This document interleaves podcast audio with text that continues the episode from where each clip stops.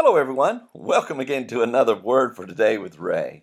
Again, as always, I'm just so grateful for you to be a part of this Bible study together with me. Uh, it's so enjoyable for me just to study the Word of God verse by verse, line by line, precept upon precept.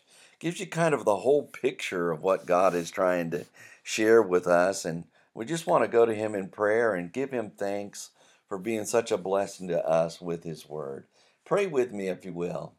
Heavenly Father, what can we say to these things? We're just overjoyed that we have your word before us so that we might be able to know you better. God, it's just such a great blessing to have you be with us.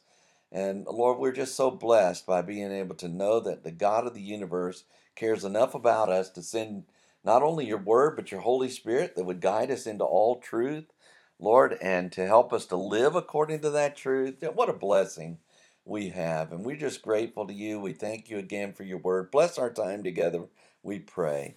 In Jesus' name, amen. The title to today's lesson is The Cities and Strongholds Cut Off. It's taken from the book of Micah, chapter 5, and verse 11. As Micah the prophet continued his prophecy to the remnant in Israel, he wrote the Lord's words concerning cutting off their horses and destroying their chariots. The Lord desired for the people's trust to be in Him rather than their creature comforts, which gave the appearance of security. In chapter 5 and verse 11 of his prophecy, Micah adds cities and strongholds to the list of items the Lord was to eliminate, where we read, And I will cut off the cities of your land and throw down all your strongholds. The verse begins, And I will cut off the cities of your land.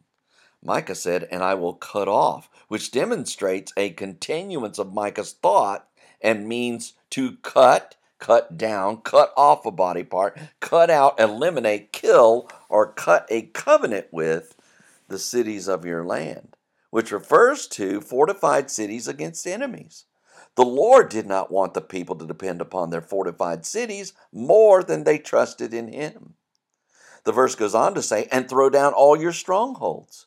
In addition to the cities of their land, Micah added, and throw down or tear down, break down, overthrow, beat down, break, break through, destroy, pluck down, pull down and utterly destroy your strongholds, which refers to fortify, fortification, fortress, and fortified cities.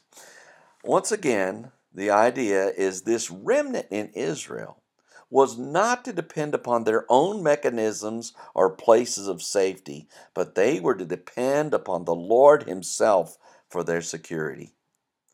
As we think about Micah's words, it may seem a little scary for the Lord to eliminate all the places of safety upon which Israel depended.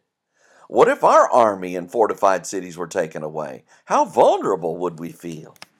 If our physical defenses were suddenly gone, how safe would we be? The interesting challenge from the Lord is to believe that He is more powerful and capable than any physical defense mechanism man can conceive. Since we have a need for security and our safety is to be in the Lord, how much more is He needed in other areas of our lives? We can do no better than to fully trust and rely upon the Lord.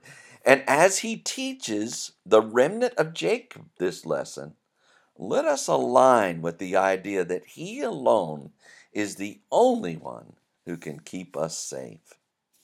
Next time, Micah writes concerning the witches and soothsayers in Israel. So read ahead, and we shall join together then. Until tomorrow, there is more. And may the Lord bless you and keep you. May he make his face to shine upon you and be gracious unto you.